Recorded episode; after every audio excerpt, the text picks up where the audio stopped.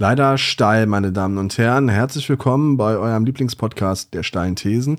Nach einer gefühlten Ewigkeit und einer Corona-bedingten Zwangspause meinerseits sind wir wieder zurück, frisch, fromm, fröhlich, frei, genesen und gut gelaunt. Das sind unsere drei Gs, ja, genesen und gut gelaunt. Und ähm, wie in den letzten Monaten ist natürlich auch heute mein Gesprächspartner der Wolfgang W. aus Karlsruhe. Hallo Wolfgang. Hallo Dennis aus Kamp-Lintfort, genau. So jetzt. Oh, das ist richtig ausgesprochen. Ja. Das ist, äh, ähm, manche sagen Kamp-Lintfort, manche sagen Kamp-Lintfort. Also, nee, ich, ähm, aber ich komme ja auch aus der Gegend eigentlich. Ich bin ja, bin ja in Düsseldorf geboren, in Mettmann groß geworden, das ist ja nicht so weit weg. Und da hat man von Kamp-Lintfort schon mal gehört. Ja, spätestens in der Stauschau hört man es ja eigentlich ständig, ja, weil Kamp-Lintfort auf der A zweiundvierzig also ja. ganz am Ende ist. Oder am Anfang, je nachdem, wo man, von wo man losfährt.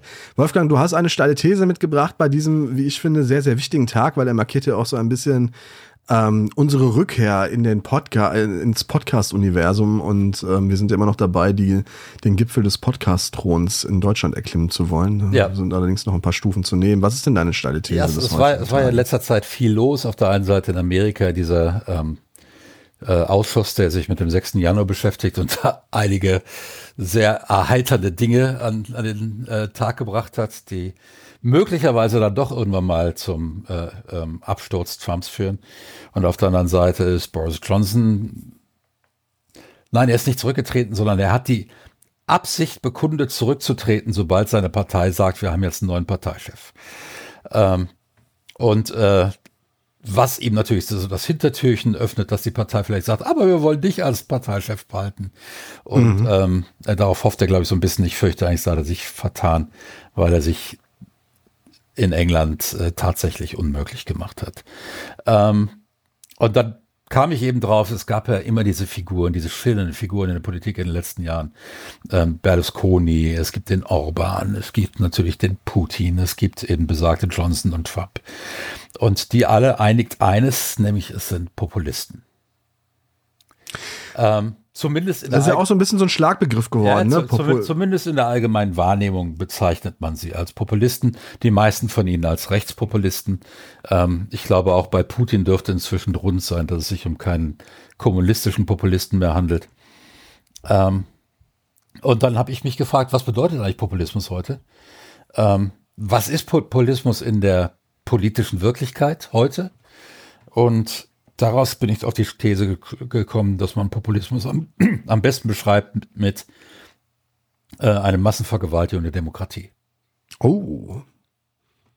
Ich kann da ehrlich gesagt gar nicht großartig widersprechen, ne? Weil ich finde, mir sind Populisten in der Form, wie wir sie wahrscheinlich beide als Populisten irgendwie identifizieren würden, auch wirklich zu viel, zuwider. Aber jetzt sag doch mal eben ganz kurz, Wolfgang, für die Menschen dort draußen, die sich mit dem Begriff des Populismus und mit den Personen, die ihn predigen, beziehungsweise die diese Form der, ist es Rhetorik? Also es ist eine Form der Rhetorik, oder? Ist es, äh, es ist, es oder der Kommunikationsrhetorik, irgendwie so? Auch, auch, auch. Es geht um das, für die Leute, die Populisten sind, geht es darum, politische Stimmung im Volk aufzunehmen, für die eigene politische Karriere zu nutzen, dabei diese Stimmung auch umzuformen, umzuleiten in bestimmte Kanäle, um damit dann eben sein politisches Spiel zu treiben und eventuell auch ganz konkrete Politik durchzusetzen.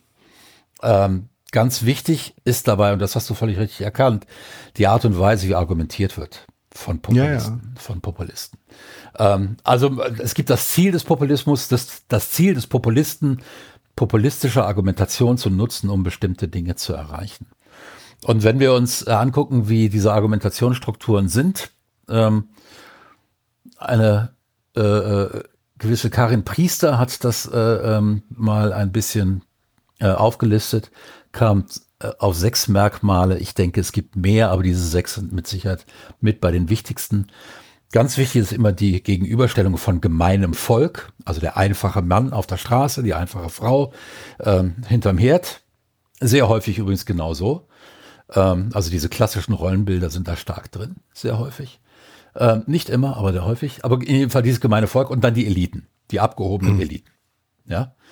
Ähm, und da haben wir schon ein Merkmal, Das kennen wir aus einem früheren Beitrag, nämlich als wir uns tatsächlich über die Kennzeichen des Faschismus Faschism. Mhm. Genau, ja. Das heißt, es wird letzten Endes ein Gegenüber aufgebaut, ein Feind, der, mhm. der uns Böses will, und wir müssen uns vereinen im Kampf gegen diesen Feind. Dieser Feind, das sind dann jetzt in diesem Augenblick nicht mehr ganz konkret die Juden oder die Ausländer oder was weiß ich nicht. Wir alle kennen diese Argumentation. Ich habe nichts gegen Ausländer, ich habe ja meinen Stammtürken und äh, mit dem unterhalte ich mich immer nett.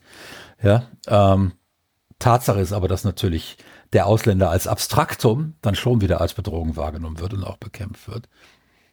Aber ganz wichtig ist erstmal die Eliten, die diesen Ausländer überhaupt erst ins Land lassen. Weil ich müsste ja diesen Ausländer gar nicht als Feind empfinden, als bedrohlich, wenn der gar nicht erst ins Land käme, sondern schön in seiner Türkei bliebe, wo ich ihn im Sommer in zwei, äh, zwei Wochen lang in Antalya besuche. Ja. Ja? Mhm. Ähm, das ist einmal. Also es gibt die Eliten und es gibt das gemeine Volk und alles, was dann sonst noch an Feindbildern im gemeinen Volk ist, ist letzten Endes, äh, letzten Endes entstanden durch die Eliten, die abgehoben sind, ihr eigenes Süppchen kochen, ähm, mhm. ähm, das Volk ausbeuten. Das, dieses Ausbeutungsding ist immer ganz stark dabei. Das heißt, es ähm, gibt nicht nur rechten Populismus, es gibt auch starken linken Populismus, obwohl mhm. der ein paar Probleme hat, weil er nicht an alle diese Argumentationsstrukturen drankommt. Da werden wir noch drauf kommen. Aber, die Gegenüber- Aber er macht äh, prinzipiell erstmal keiner, vor keiner politischen Strömung halt. Nee, nee, macht vor keiner. Also in, in Russland, Russland gibt es sogar einen Agrarpopulismus. Frag mich nicht, wie der sich genau kennzeichnet. Aber ich habe ihn gefunden, als ich ein bisschen recherchiert habe zum Thema. Ein Agrarpopulismus. Ich nehme an, das ist, sind dann die Bauern gegen den Rest der Welt irgendwie. Aber mhm. ähm, da kann ich mich jetzt vertun. Ähm, wer von unseren Hörern da was weiß, kann sich aber uns melden und mal den Agrarpopulismus Populismus erklären. Also ähm, ich habe jetzt mal gerade geguckt, Wolfgang, ja. und ähm, da lag ich ja wahrscheinlich gar nicht so falsch, weil Wikipedia sagt, ähm, der Begriff Populismus, wer, beziehungsweise dem Begriff Populismus werden von Sozialwissenschaftlern mehrere Attribute zugeordnet. Charakteristisch ist eine mit politischen Absichten verbundene, auf Volksstimmungen gerichtete Themenwahl und Rhetorik. So, ja. ganz klar. Also ich glaube, dass es schon sehr rhetorikgetrieben ist, Populismus, damit mhm. er funktioniert. Dabei geht es einerseits um die Erzeugung bestimmter Stimmungen, andererseits um die Ausnutzung und Verstärken und Verstärkung vorhandener Stimmungslagen zu eigenen politischen Zwecken. Genau. Oft zeigt sich Populismus auch in einem spezifischen Politikstil und dient als Strategie zum Machterwerb. Und jetzt pass auf, nur gelegentlich erscheint er in der Forschung auch als Bestandteil einzelner Ideologien.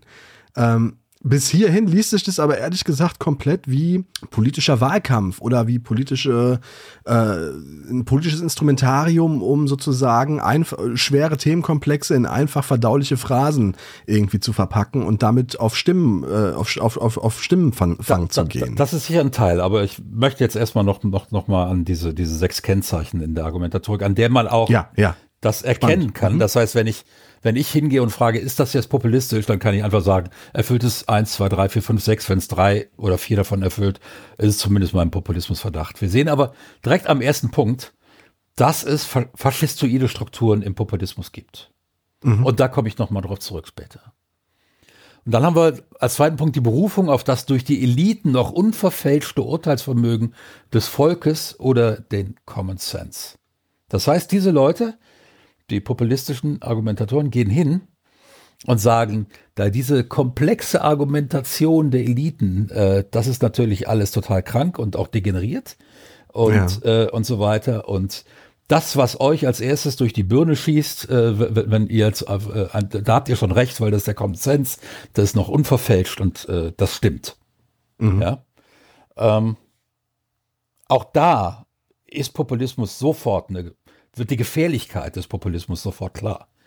Weil natürlich gibt es viele Themen in unserer komplexen Welt, die tatsächlich sehr, sehr komplex sind und wo ein erstes, eine erste instinktive Ablehnung sich oft als grundfalsch herausstellt oder eine erste instinktive Zustimmung als, wenn man genau darüber nachdenkt, mörderisch. Letzten, tatsächlich potenziell mörderisch und zwar sogar potenziell massenmörderisch. Um, Zum Beispiel, das hast du für beide Punkte mal jeweils ein Beispiel, wo eine erste, sozusagen eine erste Zustimmung sich als grundlegend falsch erwiesen hat oder erweisen könnte und wo ein erstes ja. Ablehnen äh, also, vielleicht auch genauso falsch ist? Ja, beispielsweise. Nehmen wir mal den schönen, das schöne Thema Todesstrafe. In Deutschland würden, oh, ich schätze eine Mehrheit, ich weiß nicht, wie groß sie ist, ich hoffe, sie ist nicht allzu groß, würden dem Satz vorstellen, Kindermörder sollten nicht weiterleben dürfen. Ja, wette ich. Vielleicht vertue ich mich, ich hoffe, ich vertue mich. Und deshalb wäre die Todesstrafe bei solchen Verbrechen ähm, äh, sinnvoll. Und würde halt dem, dem Common Sense entsprechen. Warum sollen die weiterleben, wenn sie einem Kind das ganze Leben weggenommen haben? Ähm, das ist so der, der Urinstinkt. Und es hat ja sehr lange gedauert, bis die Todesstrafe tatsächlich ähm, auch nur in einer nennenswerten Anzahl von Ländern ähm, verboten wurde. Und das war auch im zwanzigsten Jahrhundert erst. Also das ist noch nicht lange. Die Überlegung ist an der Stelle eine ganz andere. Das ist einmal eine prinzipielle, nämlich wenn ich als Staat mir das Recht rausnehme, meine Bürger körperlich zu beschädigen als Strafe. Nicht bei, bei der Verhinderung von schweren Straftaten, sondern als Strafe, als Urteil, wenn ich schon auf der, wenn ich schon ihrer habhaft geworden bin und sie, sie auf der Anklagebank sitzen und mhm. niemand mehr was tun können. Wenn ich mir da das Recht rausnehme, ihnen das Leben zu nehmen oder sie auch überhaupt körperlich zu bestrafen, in dem Augenblick schaffe ich eine Ethik, eine Rechtsethik, die sich auf die Volksethik überträgt. Das lässt sich belegen. Da gibt es Untersuchungen, die das belegen. Die sagt, Menschen dürfen körperlich bestraft werden. Und in dem Augenblick, und das, auch das lässt sich belegen, in Staaten, in denen die Todesstrafe existiert oder überhaupt körperliche Strafen existieren, gibt es signifikant mehr Gewaltverbrechen und signifikant mehr Tötungsdelikte. Und mit der Einführung des Verbots der Todesstrafe sinken diese Straftaten fast überall. Das ist sehr interessant, muss ich sagen. Ja. Die Studie finde ich wirklich, also wenn, das finde ich aus einem anderen Grund sehr interessant, das müsste man dann mal in einer eigenen Folge zu der, zu, zum Strafsystem und mhm. Todesstrafen mal besprechen, aber das finde ich wirklich, das wusste ich nicht. Ja. Ich meine, du hast es schon mal angedeutet. Das, das, das heißt, ich verhindere, aber das finde ich super interessant. Ja, ich verhindere ähm, mit dem Verbot der Todesstrafe, dass weitere Tötungsdelikte passieren. Nicht alle, natürlich nicht, aber ich verhindere eine ganze Anzahl von weiteren Tötungsdelikten und rette damit effektiv Leben. Das heißt, glaubst du, dass wenn, wenn, wenn, wenn ähm, das mal auf die U S A umge- angewandt, ne? Wenn ja. es in den U S A die Todesstrafe nicht gäbe, in vielen ja. Staaten gibt es sie ja nicht, aber ja. in einigen Staaten gibt es sie ja noch. Ja. Dass es dann dort auch, aber das Waffensystem wäre dasselbe, mhm. äh, wie es jetzt ist, aber es gäbe halt bloß keine Todesstrafe, dass es dann trotzdem eine Verminderung der Gewaltverbrechen geben würde? Ja, würde es. Ähm, und das ist auch nachweislich, weil die Staaten, die keine Todesstrafe haben, eine deutlich geringere Gewaltkriminalität haben. In, mhm, okay. Innerhalb der U S A. Da gibt's natürlich noch andere Faktoren, da gibt's sozioökonomische Faktoren und so weiter. Da gibt's eine Frage, wie religiös sind die Leute jetzt in der, äh, gerade die, die Evangelikalen beruhen sich ja stark aufs Alte Testament, das ist sehr rachsüchtig und so weiter. Das heißt, da in aller Regel existiert da, wo die Todesstrafe existiert, auch eine Gewaltkultur, die eine andere ist als unsere. Vielleicht auch ein bisschen was so ein Vicious Circle, oder? Also ja, ja, man bestraft.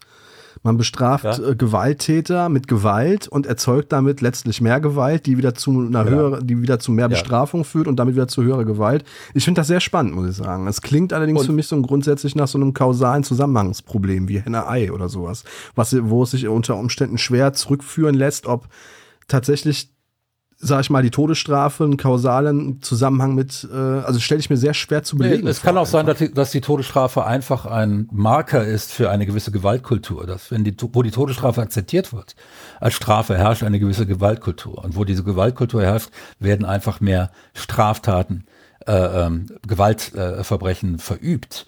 Tatsache ist, dass kein Mörder in dem Augenblick, wo er einen Mord begeht, daran denkt, dass er, der geht ja nicht davon aus, dass er gefangen wird, der geht ja davon aus, dass er davonkommt und deshalb ja. betrifft ihn die Todesstrafe. Die abschreckende Wirkung der Todesstrafe ist nicht existent. Unsinn, das Punkt. denke ich ja, auch, ja. das ist völlig klar. Ja. Ähm, das heißt, wenn, wenn wir also hingehen und sagen, wir haben ein Land mit einer äh, Gewaltkultur, die Gewalt wesentlich wahrscheinlicher macht, ähm, ist natürlich auch die Todesstrafe wahrscheinlich. Auf der anderen Seite darf man nicht unterschätzen, ähm, welche Auswirkungen das Verbot einer bestimmten Strafe ähm, oder das Verbot einer bestimmten Straftat überhaupt hat, einer bestimmten Tat überhaupt hat, auf die Zahl dieser Taten, als beispielsweise in, äh, in Deutschland war es lange Zeit, bis in die neunziger Jahre hinein, erlaubt, Kinder zu schlagen, als, Erzie- äh, als erzieherisches mhm. Mittel. Mhm. Eltern durften ihre Kinder schlagen, andere nicht, aber Eltern durften. Ähm, Tatsache ist, dass man weiß heute, dass das massiv zurückgeht, dass Kinder körperlich gezüchtigt werden. Und das ist erfreulich. Ähnlich mit Vergewaltigung in der Ehe. Dass das strafbar wurde, hat es zum Thema gemacht.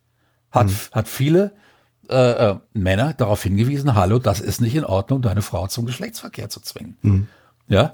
Als Ganz früher war das ja ein Widerspruch in sich, ne? In ja. der Ehe kann nicht vergewaltigt genau. werden, Pet weil das Petra ja Kelly, Petra Kelly ist, glaube ich, neunzehnhundertfünfundachtzig im Bundestag, als sie gesagt hat, das muss strafbar gemacht werden, ist die von allen Fraktionen außer, die, äh, außer den, den, den Grünen ausgelacht worden.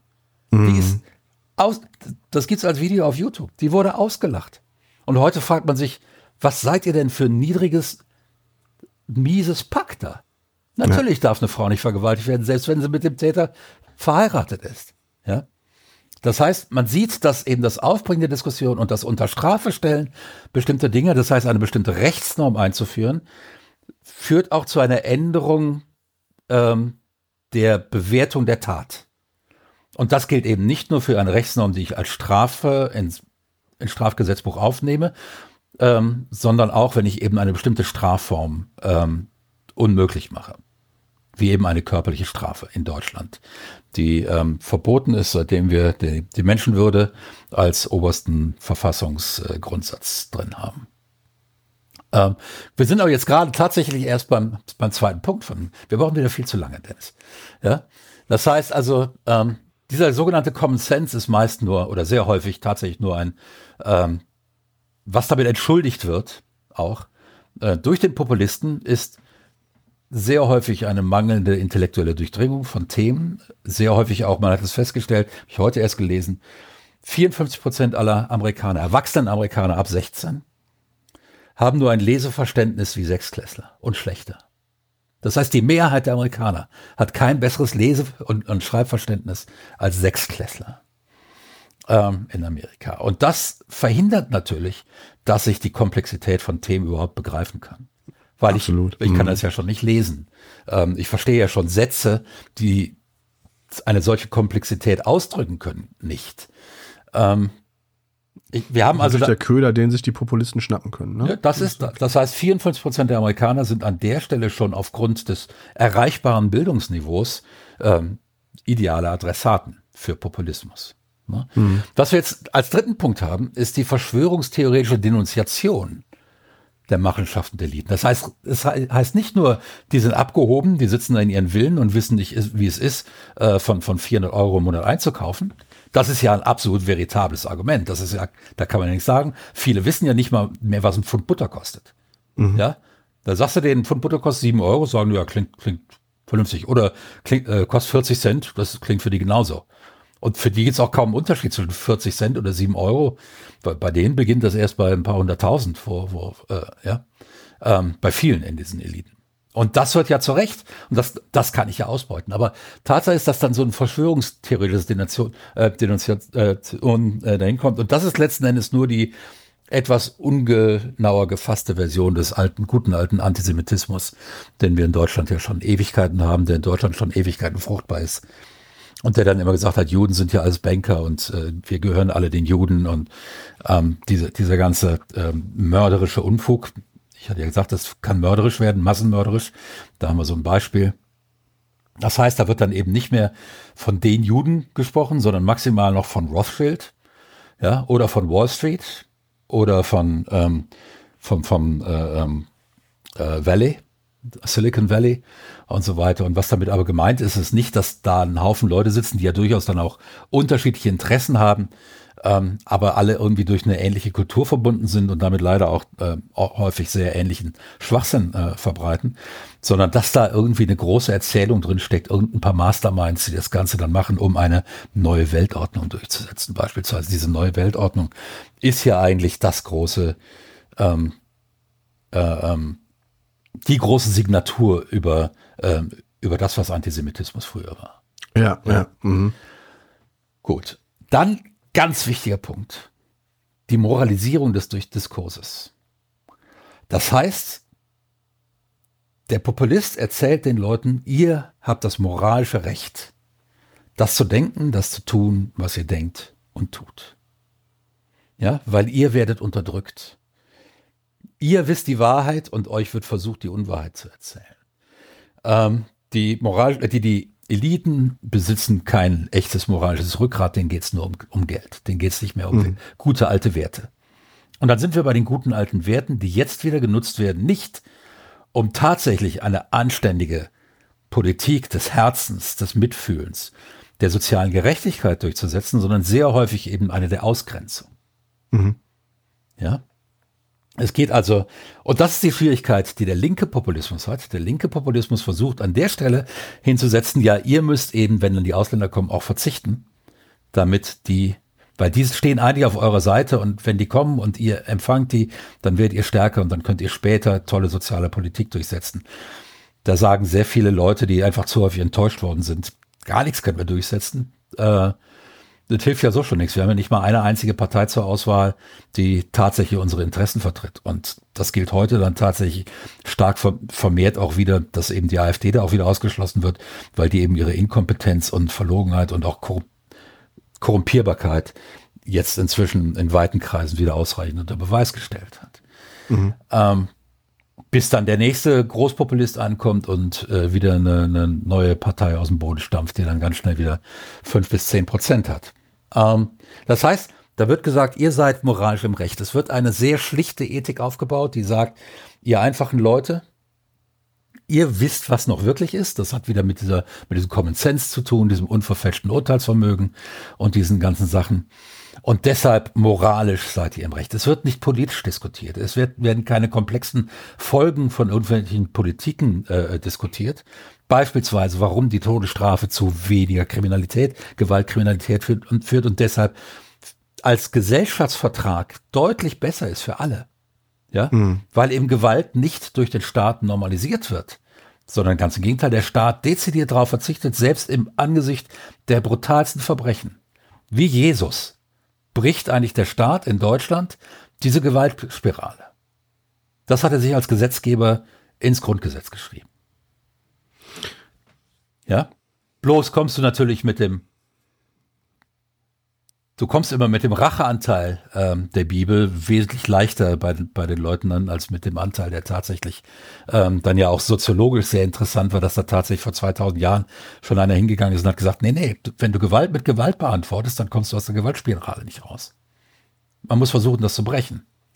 Ja, ja, aber ich würde nicht so weit gehen und sagen, dass der deutsche Staat versucht, aus dieser Gewaltspirale auszubrechen. Vielleicht, indem er das schärfste Schwert, die Todesstrafe, nicht anwendet. Aber nee, nee, er, er, er, er versucht das, er versucht das schon, weil diese, diese Anerkennung der Menschenwürde ist ja aus einem Diskurs entstanden, der durchaus auch aus der christlichen Soziallehre gespeist wurde. Aus dem Humanismus, der ja auch christliche Wurzeln hatte.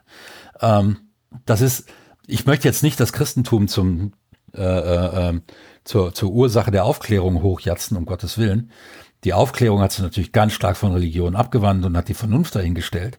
Aber tatsächlich ist ja genau dieser Teil der, der äh, jesuanischen Lehre einer, der sich durch, der sich empirisch belegen lässt als wirksam. Ja, ja, was ich nur sagen wollte ist, wenn wir sozusagen ähm, sagen, dass der deutsche Staat versucht, die Gewaltspirale aufzubrechen, indem er das, die Menschenwürde als das höchste Gut auch bei solchen schweren Verbrechen irgendwie anwendet, dann müsste man auch nochmal über die, über die Situation in deutschen äh, Justizvollzugsanstalten sprechen und so, die mit Sicherheit jetzt auch nicht unbedingt der Menschenwürde immer äh, zu Genüge reichen. Die, so die allerdings deutlich besser geworden ist in den letzten Jahren und Jahrzehnten. In modernen Vollzugsanstalten ähm, ist das tatsächlich inzwischen gar nicht so schlecht. Ähm, auch das wäre mal interessant, sich da genauer mit zu beschäftigen. Aber beispielsweise ähm, aus den U S A werden ganze Reisegruppen äh, gebildet, die sich deutsche Kneste angucken, um zu wissen, wie die ihre eigenen, wie die ihre eigenen Kneste mal menschenwürdig gestalten können. Ja, da, ja, also klar, wenn wir uns mit denen vergleichen ja, wollen, das ähm, ist schon richtig. Klar, in Norwegen und überhaupt skandinavischen Ländern sind die mit großer Sicherheit da schon weiter.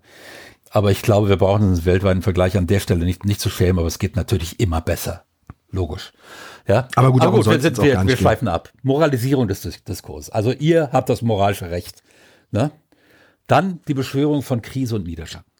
Ja, wenn wir so weitermachen, mit den Ausländern, die wir alle reinlassen, mit den Schwulen, die auf einmal nicht mehr weggesperrt werden, sondern auf einmal sogar in Paraden durch die Stadt ziehen dürfen und sich öffentlich küssen dürfen. Ähm, was, ich habe ja nichts gegen Schwule, aber das sollen die bitte bleiben lassen, sich in der Öffentlichkeit zu küssen. Die müssen es mir ja nicht aufdrängen.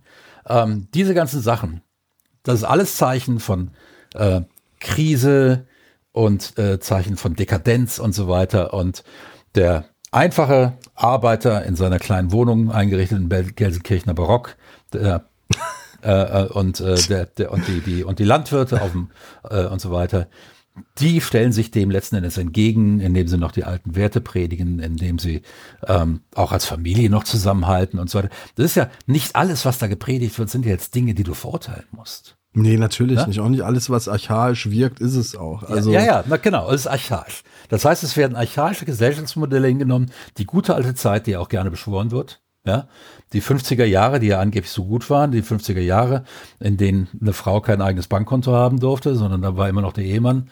Äh, ja, vor allen Dingen die Leute, die das sagen, die haben in den fünfziger Jahren wahrscheinlich alle selber überhaupt nicht gelebt. Ja, ja, also ich meine, das genau, ist auch so, ja. so schon mal intellektuell nicht ja, ja. gerade redlich. Aber ganz klar, also die Deutschland hatte seinen Höhepunkt eben in den fünfziger Jahren, dreißiger trauen die sich nicht zu sagen, ein paar von denen denken das zwar, nicht, nicht, nicht alle, also ich will, will jetzt auch nicht alle als Nazis bezeichnen, ja, aber die, die fünfziger Jahre, da war Deutschland doch noch, da sind wir Weltmeister Golden geworden, da war, war Wirtschaftswunder und äh, Schwule wurden noch in den Knast gesperrt, ähm, ja.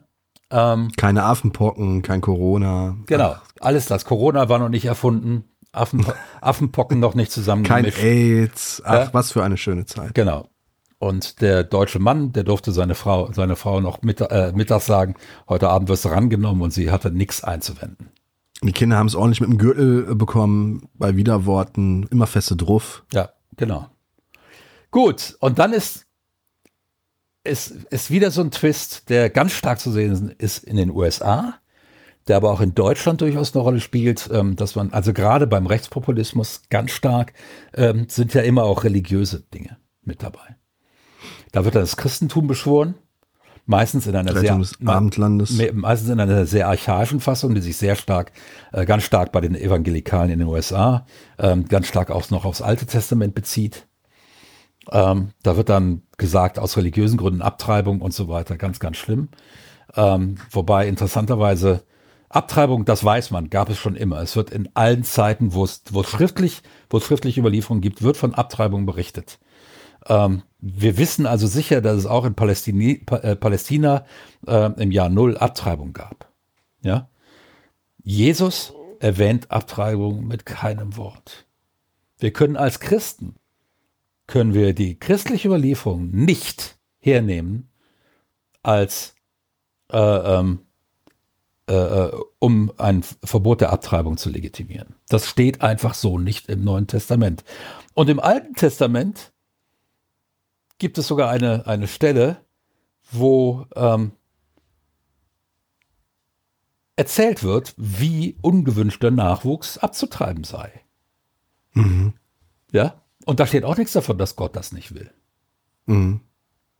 Ähm, Ich glaube, es war irgendwo bei Levitikus oder sowas. Aber in jedem Fall, diese Stelle wird auch in Amerika gerade heiß diskutiert. Ähm, das heißt, wir haben da wieder, das gemeinsame Volk sagt natürlich, kleine Kinder kann, darf man nicht töten und was weiß ich nicht. Und natürlich war das immer auch ein Macht, ist, Machtinstrument des Patriarchats. Ja, dass Frauen, mhm. die schwanger waren, die konnten gut kontrolliert werden, weil die mussten irgendwo, die konnten nicht mehr arbeiten und was weiß ich nicht. Da musste dann ein Mann sein. Und so hat man auch seine Töchter äh, ähm, Äh, keusch halten können. Mach das nicht, wenn du ungewollt schwanger wirst, das ist eine Katastrophe für dich, ähm, mhm. und so weiter. Und das war in jedem Fall ein Machtinstrument und ähm, einer der Gründe, warum das verboten war, war mit Sicherheit dieses. Wie gesagt, christlich lässt sich, lässt sich das nicht begründen, aber es wird dennoch als irgendwie eine Stimme Gottes dabei äh, ähm, herangezogen und so weiter. Das wäre eine, eine gigantische Sünde und so weiter. Und auf einmal hast du dich auch in deutschen äh, Facebook-Foren und so weiter, auf irgendwelchen äh, Zeitungswebseiten hast du dich wieder mit Leuten auseinanderzusetzen, die sagen, äh, das ist eine Todsünde und Gott äh, wird uns alle und so weiter, ein Zeichen des Niedergangs ähm, ähm, und so weiter. Und äh, wie kann man nur so pervers sein, kleine unschuldige Kinder zu töten? Ähm, das heißt, wieder Legitimationsbasis, das gemeine, das gemeine Volk, der, die einfachen Leute, die sich nicht vorstellen können, dass es Menschen gibt, die ähm, aus größter, dass, dass Frauen nicht einfach so das als, als Verhütungsmittel benutzen, sondern dass das immer ein wahnsinnig schwieriger Prozess ist, ähm, ein ethischer Prozess, den jede Frau mit sich ausmachen muss, wo man als Mann nur froh sein kann, dass man in die Situation nie kommen kann. Das können die sich gar nicht vorstellen, weil das, dafür sind die dann auch zu, zu ähm, äh, schwarz-weiß gestrickt, diese Menschen, sehr häufig. Also wie gesagt, Populismus richtet sich ja jetzt nicht an schwer intellektuelle Menschen, die kritischen Diskurs gelernt haben, sondern es richtet sich an Menschen, die genau das nicht gelernt haben. Ähm, und ich bin jetzt nicht der Meinung, dass jeder das lernen muss, aber ich finde, jeder sollte lernen, wenn sich jemand in betrügerischer Absicht an ihn richtet. Und deshalb sollte man immer diese Liste, diese sechs Dinge, also nochmal ganz kurz, Gegenüberstellung gemeines Volk, Eliten, ähm, Berufung auf das unverfälschte Urteilsvermögen des Volkes, verschwörungstheoretische Denunziation der Eliten, Moralisierung des Diskurses, Beschwörung von Krise und Niedergang und die ähm, Legitimationsbasis des gemeinen Volkes als Stimme Gottes irgendwie. Das heißt, das, was das gemeine Volk denkt, da kommt ein höherer göttlicher Wille zum Ausdruck. Ähm, das ist, das sind so die, die, die sechs. Es gibt noch ein paar andere Sachen, aber das sind die, die sich jetzt gerade im rechtspopulistischen Diskurs ganz stark finden. Im linkspopulistischen fehlen ein paar. Da ist meist auf Gott kein Bezug genommen, auf einen göttlichen Willen kein Bezug genommen. Ähm, der Rest ist da, auch wenn er da deutlich schwächer auftritt oft. Ähm, ganz wichtig und entscheidend ist immer dieses Wir, das Volk und die da oben. Ja, wer so argumentiert, der argumentiert letzten Endes erstmal schon mal populistisch und tritt damit sofort in die Falle des Faschismus. Sofort. So, das ist jetzt erstmal, erstmal der Anfang. Gilt das nur für Politiker eigentlich? Also ich meine, noch viel, viel mehr Menschen können ja populistisch auftreten und nee, das, populistisch das wirken. Da, da ist doch gerade auch dieser eine Erziehung, angebliche Erziehungswissenschaftler, Ähm, der da gerade aufgeflogen ist, der Kindern dann irgendwelche Medikamente gegeben hat, die ihm gar nicht hätte geben dürfen, der in allen möglichen Talkshows rumgereicht wurde, als ja, das ist hier, der hat recht, der hat streng populistisch argumentiert, äh, vielen Kindern schweren Schaden zugefügt, ähm, nicht nur dadurch, dass er sie behandelt hat, sondern auch dadurch, dass er den Leuten äh, in den Talkshows völlig falsche Vorstellungen davon gegeben hat, wie Kinder funktionieren. Nichts davon war wissenschaftlich belegt, nicht mal im entferntesten. Aber dadurch, dass er eben durch die Talkshows, die Talkshows, die ja so Populismus-Multiplikatoren sind, ja. ähm, wir hatten wir hatten es darüber auch schon, ähm, die dann, wo das völlig unhinter, unhinterfragt von den ähm, äh, Redaktionen wieder äh, in so einen Sessel geklemmt wurde und dann hat er da rum erzählt und hat also von kindlichem äh, ähm, Narzissmus geschwafelt, der überhaupt kein Fachbegriff ist, der nicht existiert, soweit man das nach heutigen äh, wissenschaftlichen Methoden weiß. Und hat also alle seine Patienten mit kindlichem Narzissmus äh, ähm, diagnostiziert und ihnen dann schwerste Medikamente verabreicht, teilweise über Jahre. Ähm, die so, sag ich mal, keine Ahnung, Neuroleptika oder was die jetzt gegen ja. A D H S oder sowas eingesetzt so, werden. So, so, solches Zeug. Ich weiß jetzt gerade den Namen nicht, ich müsste jetzt googeln. Ähm, und äh, also das heißt, es gibt das eben nicht nur auf politischer Ebene. Wobei natürlich ist auch das irgendwo politisch. Alles ist politisch, was irgendwo im öffentlichen Raum stattfindet, ganz klar. Ja, natürlich. Das ist aber, aber jetzt nicht so zum Machtergreifen oder was. Der, mm. der hat sich eine Machtposition aufgebaut äh, mit seinem, der, der hatte eben da seine Praxis, der hat mehrere Waisenhäuser ähm, und so weiter und, und andere ähm, äh, äh, Häuser, in denen Jugendliche behandelt wurden. Da war der dann beratender Arzt und so weiter und hat das da verschrieben. Mm. Und mm. die ganze Organisation mm. sind auf den reingefallen mal wieder. Verheerend, absolut. Für die betroffenen Kinder, die teilweise jetzt schon erwachsen sind, dreißig, fünfunddreißig, vierzig Jahre alt. Grausam, das heißt, ne? der, der hat das über Jahrzehnte gemacht. Und nie, nie ist tatsächlich, äh, es war dann letzten Endes, äh, muss man dann auch sagen, soweit ich weiß, eine Fernsehredakteurin eines Fernsehsenders, die da nachgehakt hat und immer wieder nachgehakt hat, bis dann irgendwann mal ähm, tatsächlich das Ganze ernst genommen wurde. Aber gibt es eine Form von Populismus, Wolfgang, die okay ist? Oder wo du sagst, da ist Populismus eine legitime Form der, ähm, der Rhetorik? Ähm, Kann man nicht auch Populismus als ein Stilmittel in der Kunst beispielsweise einsetzen? Ja, natürlich. Was machen denn die Toten Hosen? So.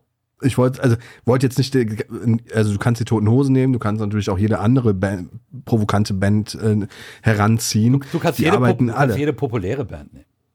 Ja, natürlich. Ja.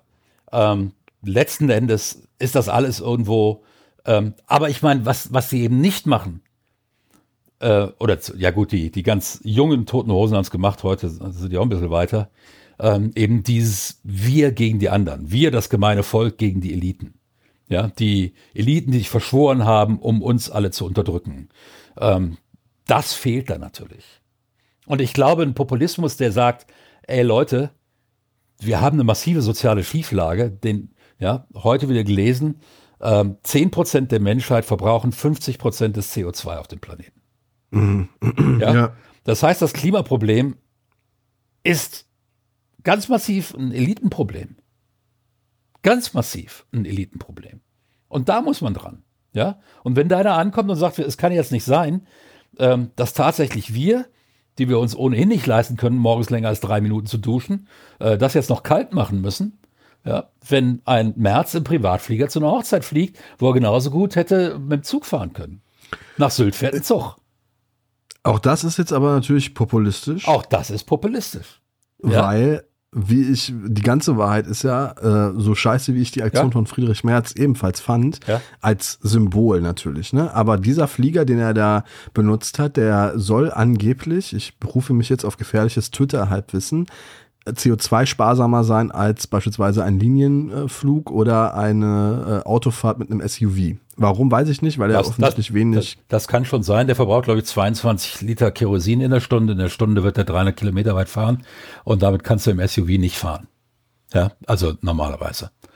Irgendwie so wird es schön gerechnet. Das ist schon, ja. das ist schon richtig. Als Symbol aber, ist das natürlich wirklich verheerend. Als Symbol gewesen. Ist das absolut verheerend. Das muss man ganz klar sehen. Zweitens, es kann sich natürlich kaum jemand so ein, so ein, äh, äh, so ein Ding leisten. So eine Maschine kostet, glaube ich, drei Millionen. Irgendwie sowas habe ich gelesen. Es passt einfach hab, auch so gut, ne? Es, es passt, passt einfach es passt auf die Persona Friedrich Merz. Insofern so bin ich ihm fast dankbar, dass er es gemacht hat. Ja, weil, ja, äh, ja. Das wäre wär ihn schon als Kanzler. Aber natürlich ist es populistisch, sich dann hinzustellen und zu sagen, und der Merz, der dann ja mit Blackrock, dem gehört ja sowieso die halbe Welt, ne? Und ähm, Black, wo wir bei Blackrock sind, der Rothschild, ne? Und der Soros. Und dann werden wieder zwei Juden aufgezählt, ne? Ähm, in dem Augenblick wird's dann richtig ekelhaft populistisch. Ja, ja, ja? Total. Ja. Natürlich ist es populistisch, daran zu appellieren, du bist arm, der ist reich. Ich bin auch nicht besonders reich. Wem hörst du zu, dem oder mir? Ja. Natürlich muss man auch irgendwann mal hinkommen, äh, das ist einfach als, als, als politisches Ziel und sagen, wenn sich die Ärmeren und neunzig Prozent des Planeten ständig auseinanderdividieren lassen, in Ausländer, in Schwule, in ähm, du bist Moslem, ich bin Christ und so weiter, dann werden die natürlich nie den reichen zehn Prozent die Kohle streitig machen können. Und ich glaube, damit hast du wirklich den, ähm, den Nagel völlig auf den Kopf getroffen, weil dieses Auseinanderdividieren der Gesellschaft ist ja nun etwas, das ähm, immer weiter voranschreitet, zumindest in meiner Beobachtung, und, und immer und, tiefere Gräben und, zieht. Und, und, und welchen Mittels bedient, bedient sich dieses Auseinanderdividieren? Na, die Mittel des Populismus. Die Mittel des Populismus, also. Genau. Das heißt, der Populismus, der angebliche Populismus, ist ein, äh, ist ein politisches Instrument, um die berechtigten Interessen einer breiten Schicht ähm, nicht weniger dringend zu machen, sondern ganz im Gegenteil, noch dringender zu machen häufig, indem verhindert wird, dass diese breite Schicht als gemeinsame politische Schicht auftritt. Mhm, ja? Genau. So. Also würde ich hundert Prozent unterschreiben. Ja. Ne? Es ist das eben heißt, kein dieses, Wir gegen die. Ja. Es ist ein Wir gegen uns. Ja, so, genau. Das also, heißt, wenn wir sagen, hier die Eliten, ist bei den Eliten immer noch irgendwas dabei. Ja? Wir werden nie finden die weltweiten Eliten. Ja? Ähm, vor allen Dingen, wenn wir nur sagen, wir alle gegen die Eliten, ähm, in dem Augenblick müsste es sich ja eigentlich verbieten zu sagen, und die Ausländer, und die Moslems, und die Schwulen, ja, und die Gretas, diese ganzen Umweltkiddies, und was weiß ich nicht. Weil von denen ist ja auch keiner reich, ja. Von den Moslems sind auch nur die Leute, die im Besitz von Ölquellen sind, reich, ja. Und den Schwulen, ja, es gibt bei den Eliten auch ein paar Schwulen, aber die meisten Schwulen zählen nicht zu den Eliten. Wobei, lass uns das auch noch reinbringen, weltweit gesehen zählen wir zu den Eliten. Weltweit gesehen mhm. sind wir bei den obersten zehn Prozent. Ja, weil die obersten zehn Prozent sind weltweit gesehen achthundert Millionen Menschen. Mhm. Ja, da zählen wir als nicht in Armut lebende Mitteleuropäer dazu. Ja. Noch. Noch. Das war jetzt populistisch. Die, nee, nee, nee, nee. Die, die Bestrebungen sind, sind, sind im Gange. Nicht bei allen, auch nicht bei allen, die reich sind. Ja, Es gibt ja durchaus welche, die sehen, so geht das nicht weiter. Irgendwann endet das im Blutbad. Ähm, aber es gibt auch welche, Elon Musk und so weiter, denen ist das alles komplett egal. Ja, aber liegt es nicht auch daran, dass der Kapitalismus, so sozial wie er vielleicht auch auftreten mag, mag eben niemals eine soziale Komponente be- besitzen kann? Und, und jetzt bist du, nee, kann er schon. Kann er schon. Ähm, hängt immer ein bisschen davon ab, wie man jetzt Kapitalismus definiert. Ähm, eigentlich wollte ich darauf jetzt gar nicht so raus, aber fangen wir damit mal an. Wir sind jetzt so ein bisschen beim Linkspopulismus. Ähm, der Linkspopulismus behauptet, dass die Eliten darauf aus sind, die armen Leute ärmer zu machen. Das glaube ich nicht mal. Ich weiß, dass es reiche Leute gibt, die darauf aus sind, arme Leute ärmer zu machen. Ja, das ist gar keine Frage. Aber der Rest sind Mechanismen, die irgendwie da reingeraten sind und wo die Leute sagen, ja, wenn ich mir die Kohle nicht schnappe, dann macht es jemand anders. So eine Drogendealer-Mentalität ist das. Ja, ja. Ja? Das ist ja wahrscheinlich auch genau das, was der Linkspopulismus meint. Er meint wahrscheinlich nicht, dass die Personen der Eliten die Menschen bewusst ärmer machen wollen und sich selbst reicher, sondern wahrscheinlich, könnte ich mir vorstellen, dass durch Prozesse, die, die ihnen ermöglicht werden in diesem Wirtschaftssystem, in diesem Kapitalismus, einfach äh, Dinge möglich sind, die, die sie halt immer reicher werden lassen. Nee, dann und ist das ja kein Populismus mehr. Wenn ich das so formuliere, ist das kein Populismus mehr. Okay, dann ist es schon zu ausdifferenziert, oder was? Also nee, vor allen Dingen nehme ich ja eine andere Menschengruppe letzten Endes so ein bisschen mit aus. Ich sage ja, ich sag dann ja, die Eliten sind letzten Endes auch nur, die sind Elite geworden durch die Mechanismen des Systems. Mhm, mh, mh. Und durch einen bestimmten Ehrgeiz, den sie da reingesetzt haben, äh, zu diesem Kreis dazuzugehören. Äh, bestimmte Wichtigkeit von Geld für sie, äh, höhere Wichtigkeit wahrscheinlich von Geld für sie als für andere. Wobei es gibt auch welche, die einfach durch eine gute Idee reich geworden sind, äh, richtig reich geworden. Da war das Reichwerden gar nicht so das Ziel. Ich bin der festen Überzeugung, dass jemand wie der Sahin in Mainz, der wollte nicht Milliardär werden und ist deshalb, äh, ist, ist, äh, ist deshalb Mediziner geworden. Und hat sich dann, hat dann gesagt, ja, ich will zur Bekämpfung von Krebs mal an der em R N A-Technologie for- forschen. Ja. Ja. Sondern ich nehme dem ganz genuin ab, dass der tatsächlich da eine Möglichkeit gesehen hat, Krebs zu bekämpfen. Aber, und dann greifen aber natürlich, wenn du dann letzten Endes da eine Technologie hast und dann kommt vielleicht noch eine Seuche, die der ja im Gegensatz zu dem, was dann Populisten sagen, die der ja nicht erfunden hat, die Seuche, ja, sondern die ist auf einem chinesischen Hühnermarkt entstanden irgendwo. Ähm, Oder in einem Labor. Wir wissen es nicht genau. ähm, dass der in dem Augenblick dann gesehen hat, alles klar, ich kann jetzt der Welt zeigen, dass diese Technologie funktioniert, indem ich jetzt einen Impfstoff entwickle. Und dann hat er alles auf dieses Pferd gesetzt und hat gewonnen, hat das Rennen gewonnen. Und jetzt klar ist er und seine Frau, das sind Milliardäre. Ja? Ähm, ich glaube aber nicht, dass sie aus Geldgier Milliardäre geworden sind. Die hatten, ich weiß das nicht, die, Wolfgang. Die hatten einfach eine brillante Idee. Das sind brillante Mediziner, brillante Wissenschaftler. Die haben das durchgezogen, die haben das gemacht und hatten dann im richtigen Augenblick als erste weltweit einen Impfstoff gegen eine neue Seuche. Und dann wirst du ganz von alleine Milliardär, ganz von alleine. Aber war Moderna nicht genauso schnell? Also Moderna war, glaube ich, acht Wochen später oder sowas, ist ja egal. Aber der Bedarf war halt so hoch, du hast ja in dem, in dem Augenblick hast du sofort Bedarf von theoretisch zwei, zwei Dosen für, für jeden Menschen, das sind sechzehn Milliarden Dosen auf diesem Planeten. Egal, was du da pro Dosis nimmst, du wirst Milliardär. Ja, logisch. Und deine Firma, wegen dieses technologischen Durchbruchs, das ist ja eine Aktiengesellschaft, die Aktien gehen auf einmal weg wie geschnitten Brot für irrsinnige Preise. Weil jeder weiß, was das für die Zukunft bedeutet. Der wird möglicherweise auch Krebs besiegen. So, gut. Ich bin da nicht ganz so. Ja, aber es gibt natürlich. Ich weiß auch, was du meinst. Ja? Also zum Untermauern deines Beispiels möchte ich das jetzt einfach mal so unkommentiert stehen lassen. Ich, ich, ich, vielleicht äh, unterstelle ich ihm jetzt zu viel Gutes und zu wenig Schlechtes. Aber das ist so ein klassisches Beispiel, wo einer durch ein exzellentes Produkt zur richtigen Zeit ähm, reich geworden ist. Und dieses Produkt hat er geplant zu einer Zeit, Ähm, als nicht davon auszugehen war, dass man damit so, so viel Geld so schnell verdienen kann. Ähm, das sind erstmal Fakten. So. Und dann gibt es natürlich andere, die ganz konkret hingehen und einfach ähm, lernen, an der Börse zu spekulieren und wie, die, wie, wie, wie Soros und so weiter. Denen war Geld wichtig, denen war immer Geld wichtig.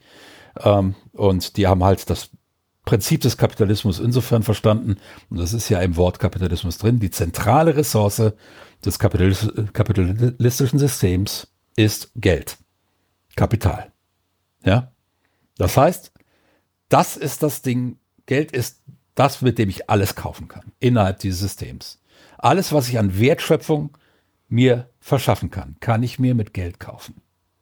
Ja? Alles, was mir an Produktionsmitteln besorgen kann innerhalb dieser Welt, kann ich mir mit Geld kaufen. Alles. Und damit unterscheidet sich der äh, Kapitalismus fundamental vom Kommunismus zum Beispiel. Der Kommunismus war eigentlich auch, würde ich jetzt gar nicht so sehen, weil auch der Kommunismus das Geld sehr zentral gesetzt hat. Es war ja auch materialistische. Ähm, man kann eventuell sagen, dass der Kommunismus die menschliche Arbeitskraft ähm, höher gestellt hat. Ähm, ich bin aber jetzt auch kein, kein marxistischer Theoretiker, der, der da jetzt eine zuverlässige Aussage treffen kann. Ähm, aber der Marxismus war letzten Endes äh, auch eine, ähm, war eine gegen den Kapitalismus als ähm, gegen die kapitalistischen Besitzstrukturen gerichtete ähm, Theorie, nicht unbedingt gegen den Kapitalismus als ähm, Wertschöpfungsfunktion. Ähm, wahrscheinlich rede ich mich gerade um Kopf und Kragen, ich lasse das erst bleiben. Ähm, Aber es sind ja sowieso immer die pervertierten Formen dieser, dieser ja. äh, Gesellschaftsmodelle, die wirklich ekelerregend genau. sind. Ne? Und, also die und, und pervertierte Form ist. Und das ist eben das Problem. Wenn Geld ist. Wenn Geld irgendwo von äh, bedeutungsvoll wird, ist irgendwann mal nur noch Geld bedeutungsvoll. Irgendwann mal ist Geld in den Fußball reingekommen und jetzt haben wir im Winter eine W M in Katar. Ja, eine W M, für die fünfzehntausend Menschen bisher ums Leben gekommen sind. Ja, auf Baustellen. Eigentlich würde es sich von selbst verstehen, dass man da absagt, dass man sagt, da gehen wir nicht hin. Ja, ja normalerweise ja. Normalerweise ja. Ne? Das ist, weil es ist ein ethisches Unding, diese W M zu spielen. Aber jetzt, wo das ganze Geld schon mal investiert ist, ist nur noch Geld das Argument. Das zählt. Natürlich zählt auf der ethischen Ebene nach wie vor das ethische Argument. Ja? Aber bei der Entscheidungsfindung zählt es mhm. nicht mehr. Bei der Entscheidungsfindung zählt es nicht mehr. Und da haben wir ähm, eben den Kapitalismus als eine von Geld getriebene Maschine. Wie diese Maschine aber im Einzelnen ausformuliert wird und designt wird, da ist durchaus Spielraum. Wir hatten in Deutschland schon eine andere Form des Kapitalismus, eine deutlich sozialere. Bis die neoliberalen Populisten von der F D P ankamen und Arbeitslose denunziert haben. Menschen, ja, Men- Arme denunziert haben. Ja? Dieser, dieser Satz, eure Armut kotzt mich an, der war ja durchaus ernst gemeint damals von den Neoliberalen. Ja? Was für ein zynischer Satz das eigentlich auch war. Ein absolut zynischer Satz, aber der war ernst gemeint. Ja? Ähm, im Film Wall Street gibt es ja diese Rede, wo der, die dann gipfelt in dem Satz, dass ähm, Gier gut ist. Dieser Film Greed is good. Ja. Gre- Greed, mhm. for, uh, for lack of a better word, is good. Mhm. Dieser, dieser Film war als Satire gemeint. Er wurde nicht so wahrgenommen. Er, mhm. er wurde als ideologische Grundlage wahrgenommen. Von vielen, von viel zu vielen. Es lässt sich genau zeigen, wie eben die Schere zwischen Arm und Reich danach auseinanderging. Wie sich die Lohnentwicklung von der Produktivitätsentwicklung abkoppelte. Mein Vater war ein sehr konservativer Volkswirt. Also er hatte Volkswirtschaft studiert und kannte sich da ein gutes Stück aus. Und der sagte immer, die Löhne dürfen nicht stärker steigen als die Produktivität. Und da habe ich ihn dann gefragt, der siebzehnjährige, der ich war, dürfen sie denn, darf, dürfen die Löhne schwächer steigen als die Produktivität? Und dann sagt er, in einem geringen Maße vielleicht. Okay. Ja. Mhm. Ta- Tatsache ist aber, wenn wir die Produktivität, äh, das Verhältnis von Produktivität und Löhnen, Gehältern von neunzehnhundertachtzig nehmen und an heute anlegen würden, dann müsste heute ein normaler Handwerker fünfzig bis sechzig Prozent mehr verdienen, als er verdient. Mhm. Und das ist mit, ja, aber wenn, dann nur wenig, nicht gemeint. Ja? Nee, das ist richtig. Das ist, das ist richtig. Unglaublich auseinandergelaufen. Die Kaufkraft, ähm, die äh, heutige Handwerker haben äh, und auch ja, alle, die so auf den unteren und mittleren Ebenen arbeiten, die ist dr- drastisch gesunken, vor allem wenn dir mhm. äh, das im Vergleich zu Immobilienpreisen und so weiter an, anschaust. Ähm, und das ist eines der Standbeine des Populismus. Da kann er angreifen. Da ist er auch in seiner, da ist er auch in seinen Behauptungen kaum widerlegbar. Ja? Ihr werdet auch, fällt ja immer. Ihr werdet ausgebeutet. Das hörst du rechts, links, vorne und hinten, weil es stimmt. Weil es stimmt. Es findet eine unfassbare Wertschöpfung statt, die zu einem unglaublich großen Bestandteil, ich glaube sechzig Prozent, bei den oberen zehn Prozent dieses Planeten landet. Mhm, mh. Ja? Und da greifen die an. In dem Augenblick kannst du diese Gegenüberstellung von Volk und Eliten leicht treffen. Weil jeder sie sieht. Ich wollte gerade sagen, ne, wenn das so offensichtlich ist wie in der Zeit, in der wir jetzt leben, ja. ist das, schlägt die Stunde der, der Populisten. Genau. Ne? Da können und, die dann wirklich und, rein. Und das ist, ich hatte, ich hatte kürzlich noch eine Facebook-Diskussion mit einem, mit einem Freund, der da sagte, nee, er sieht den Zusammenhang zwischen Neoliberalismus und äh, Rechtspopulismus nicht. Da, genau da ist der Zusammenhang. Der Neoliberalismus hat den Boden gedüngt für den Populismus der heutigen Zeit. Und der ist nun mal überwiegend, muss man sagen, zu achtzig Prozent ein Rechtspopulismus. Ja, ich denke da immer an die Wahlplakate der A f D, wie es ja fast populistisch nicht mehr geht, wo dann immer drauf stand, Deutschland, aber normal. Ne? Also ja, ja. ohne wirklich zu erklären, was meinen die mit normal? Man hat eine diffuse Vorstellung davon wahrscheinlich, wenn man die A f D kennt. Ja, das was ist die genau dieses Empfinden des einfachen Volkes. Das ist das Normale. Genau. Ja? Ja. Das, das Normale ist, dass man äh, Schule, wenn man sie schon nicht zusammenschlägt, weil es ja strafbar ist, aber dann sollen die zumindest das im stillen Kämmerlein irgendwo machen und sollen einem nicht auch noch erzählen, dass sie schwul sind. Ähm, die Ausländer sollen schön in ihrem Dönerladen bleiben, aber bitte nicht anfangen, jetzt auch noch Karriere zu machen. Ja, ähm, also wenn dann da irgendwie eine Politikerin ist und die heißt dann auch noch irgendwie Özdemir oder was weiß ich nicht, ähm, also das geht dann ja gar nicht. Die macht jetzt auch noch Karriere, ja. Möglicherweise sogar eine C D U, da sieht man, dass die C D U, das sind ja auch noch Eliten. Ja, eine Türkin in der C D U, das geht ja gar nicht. Das ist doch eine Christin, die sollen das C wegmachen. Ich meine, klar, das C können die schon lang wegmachen. Das wissen wir alle. Aber ähm, dann kommt das eben. Ne? In dem Augenblick wird dann die C D U wieder zur Elitenpartei erklärt. Und sie ist das zu einem guten Stück selbst schuld, ja, dass sie das geworden ist. Und äh, wenn ich dann so jemanden wie Merz äh, vorne dran baue, der ja. sich zum Mittelstand erklärt, aber wahrscheinlich einen zweistelligen Millionen. Zum oberen Mittelstand, Wolfgang, wir wollen bei der Wahl bleiben. Ne? Er hat ja gesagt, er gehört zum oberen Mittelstand. auch, wenn ich, auch wenn ich zum oberen Teil der Tabelle gehöre, bin ich immer noch in der Tabelle. Ja, ja. ja? Das ist richtig. Also er zählt sich zum Mittelstand und besitzt wahrscheinlich einen mehr als zweistelligen oder einen zweistelligen Millionenbetrag. Ähm, und in dem Augenblick wird es albern.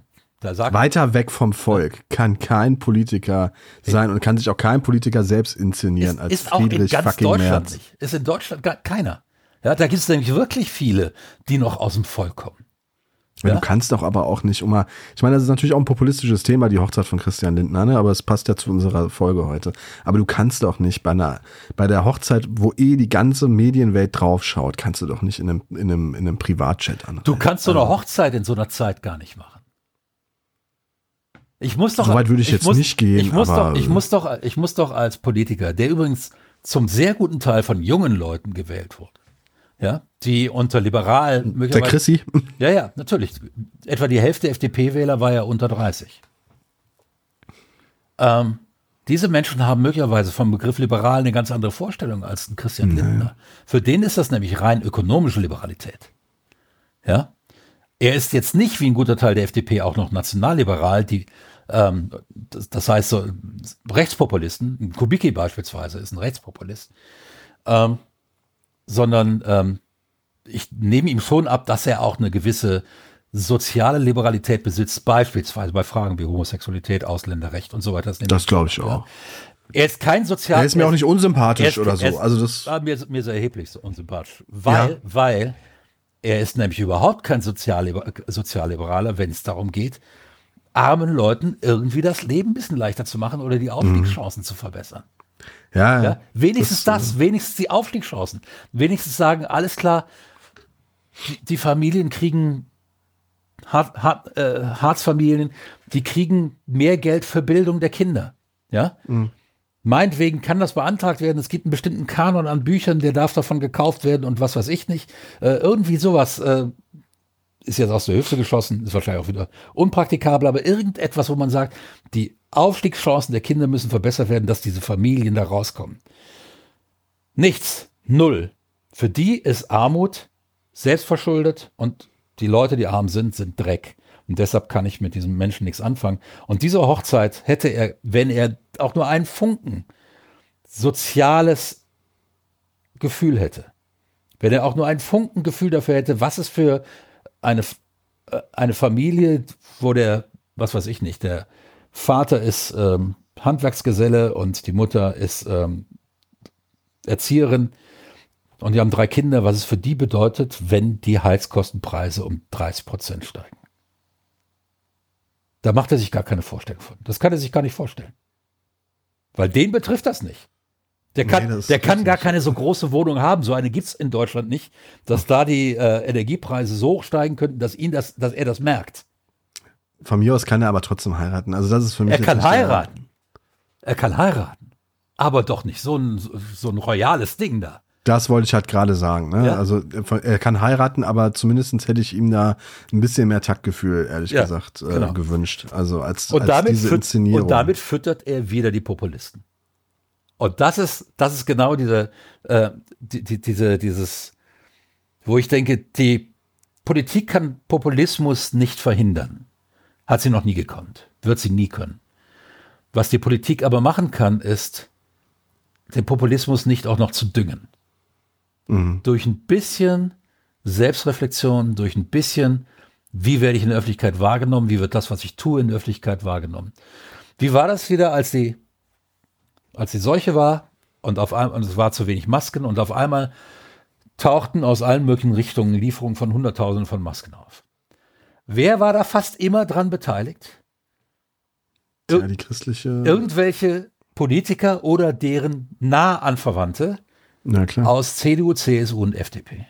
Und teilweise auch S P D. Ja? Interessant ist, wer daran nicht beteiligt war. Linke und Grüne. Ja? Aus irgendeinem Grund hatten die darüber nachgedacht. Mein Geld verdienen mit sich auch gerne. Aber haben das nicht getan. Ja? Ich finde ja sowieso, dass Habeck und ja, ähm, auch die, die, ich finde auch andere grünen Spitzenpolitiker momentan wirklich, jetzt wird aber, die machen eigentlich einen guten Job. Jetzt wird dem Habeck aber auch nachgesagt, dass er ein Populist wäre. Weil er was gesagt hat, das, ich meine, ich höre mir eigentlich immer sehr interessiert an, nee, was das, Habeck das sagt. Ist so ein populistisch kann man nur, ist ja auch nur ein Populist. Ich meine, irgendwie ist ja auch negativ so. besetzt. Populist ist ja negativ besetzt. Das heißt, wenn du kein Argument gegen einen hast, gegen das, was einer sagt, dann sagst du, er ist ein Populist und begründest das nicht weiter. Vor allen Dingen, wenn einer populär ist. Habeck und Baerbock sind ja gerade populär. Ja, Baerbock. Aber wie schnell das auch gehen kann bei Baerbock zum Beispiel. Ja, ne? Von ganz oben nach ganz unten und wieder. Jetzt hat sie sich gefühlt auf so einem sehr soliden ja. oberen Platz genau. in der deutschen vor Spitzenpolitik. Vor allen Dingen, weil sie natürlich ganz populistisch attackiert wurde als Frau. In dem Männerclub Außenminister, da geht sie unter. Ja. Und was hat sie den Lavrov vorgeführt? Ja. Ja. Und deshalb ist dieses Argument, wenn das jetzt das noch einer bringt, das Argument, dann sagt dann eben auch der gesunde Menschenverstand wieder, äh? Ja? Ja, das kannst du jetzt ja nicht ernst meinen. Meinst du, meinst du, die Grünen freuen sich, dass das Ganze durch die Wahl von Baerbock als Kanzlerkandidatin so in die Binsen gegangen ist? Meinst du, die freuen sich da im Nachhinein drüber? Nee. Ich glaube nicht, dass der Habeck Nein. als Kanzler jetzt gerade... Ähm nee, nee, nee, so ticken die nicht, äh, weil die Politik wäre gleich geblieben, egal wer der Kanzler gewesen wäre. Ähm, das ist, äh, das glaube ich nicht. Ja, aber ich glaub, als Kanzler kannst du eigentlich nur verlieren gerade. Der, der, Habe, der Habeck hat natürlich, dadurch ist jetzt in die Position, Kanzler werden zu können bei der nächsten Wahl. Das wird er mit Sicherheit nicht ablehnen innerlich, ganz klar. Die haben, haben ja auch, und, und das gibt er ja auch zu, das hat, er hat ja zugegeben, dass ihn das schon getroffen hat, dass die Baerbock gewählt worden ist, aber er sagte, das ist es eben und dann, wir sitzen im Team und er hat sich auch im Wahlkampf absolut fair verhalten und hat eben da nicht eingestimmt, hat nichts mitgemacht und hat gezeigt, dass er da fair sein. Aber wir sind jetzt in einer Diskussion. Ähm, woraus ja eigentlich hinausgeht ist, jetzt wird behauptet, Habeck wäre Populist. Tatsache ist, dass Habeck ein sehr guter Kommunikator ist, der ist in der Lage ist, der in der Lage ist, relativ komplexe Zusammenhänge so zu erklären, dass auch Menschen mit einem äh, einfachen Bildungshintergrund verstehen können, worum es geht. Und er ist dabei mhm. gleichzeitig in der Lage, und da streift er tatsächlich die Populisten, zu erklären, warum das das ethisch Richtige ist. Er mhm. sagt also nicht einfach von oben herab, ihr dürft nicht mehr duschen, ja, sondern er sagt, ich beispielsweise dusche morgens ein paar Grad kühler und kürzer. Ja? Er sagt nicht, das müsst ihr auch machen. Er sagt nur so als Vorschlag, das könnte man tun. Ja? Und damit tritt er niemanden auf die Füße, weil es dann immer noch meine eigene Entscheidung. Ja? Geht also nicht hin wie andere Grüne vor vielen, vielen Jahren, die sagen, Kantinen in Deutschland sollten Veggie-Tag einführen. Ähm, was dann ganz schnell rumgedreht wird, ähm, von wegen Grüne fordern, dass äh, wir alle einen Tag Vegetarier werden pro Woche. fünf Mark Spritpreise, da gibt es also unzählige Beispiele. Ja, genau. Wobei die fünf Mark haben wir inzwischen knapp. Und sie decken immer noch nicht die ähm, volkswirtschaftlichen Kosten von Sprit. Aber das ist wieder eine andere Diskussion. Ähm, ich ja, aber der populistische Aufschrei, der populistische dass das die Grünen Aufschrei. fordern, ja, ja. der ist ja schon ja, klar. fünfundzwanzig das, Jahre alt. Ja, dass die, dass die Forderung durchaus berechtigt war, wurde dann in diesem populistischen Aufschrei komplett vergessen und damit hatte sich das auch erledigt und niemand hat jemals wieder versucht, das ernsthaft zu fordern. Ähm, und so erstickte Populismus natürlich auch wichtige Diskussionen, ganz klar. Nein, der Habeck ist letzten Endes kein Populist, weil er eben genau diese Argumentationsweise, die wir aufgezählt haben, so nicht betreibt. Er ist ein sehr guter Kom- Kommunikator, der in der Lage ist, relativ komplexe Dinge so zu erklären, dass Menschen mit einem einfachen ähm, Hintergrund das verstehen können, daraus ihre Schlussfolgerungen ziehen können und er wird dann ein bisschen moralisch, indem er auf eine sehr geschickte Art und Weise appelliert, wie eben die jetzige Situation gelöst werden kann oder zumindest abgemildert werden kann, verbessert werden kann, ohne konkrete Handlungsanweisungen zu geben. Deswegen lief das mhm. mit der Dusche, das, was der Kubicki dann von sich gegeben hat, wurde dann sofort ausgelacht, äh, weil Habeck ja gar nicht gesagt hatte, auch Kubicki muss jetzt kürzer duschen. Ja. Der, der, Kub, der Kubicki darf den ganzen Tag duschen bei neunzig Grad, wäre ich sogar für, dass er das tut, genau das tut. Ja. Das hat er, glaube ich, schon ein paar Mal zu oft getan. ja, ähm, das ist und und äh, das ist ähm, und alle haben drüber gelacht und äh, das hat überhaupt nicht verfangen. Niemand, äh, äh, niemand hat den, Habe, hat den Habeck das vorgeworfen. Ähm, und es ist festzustellen insgesamt, und damit will ich das Ganze jetzt so ein bisschen, wir sind jetzt auch schon wieder über eine Stunde, will ich das Ganze ein bisschen ins Positive ziehen.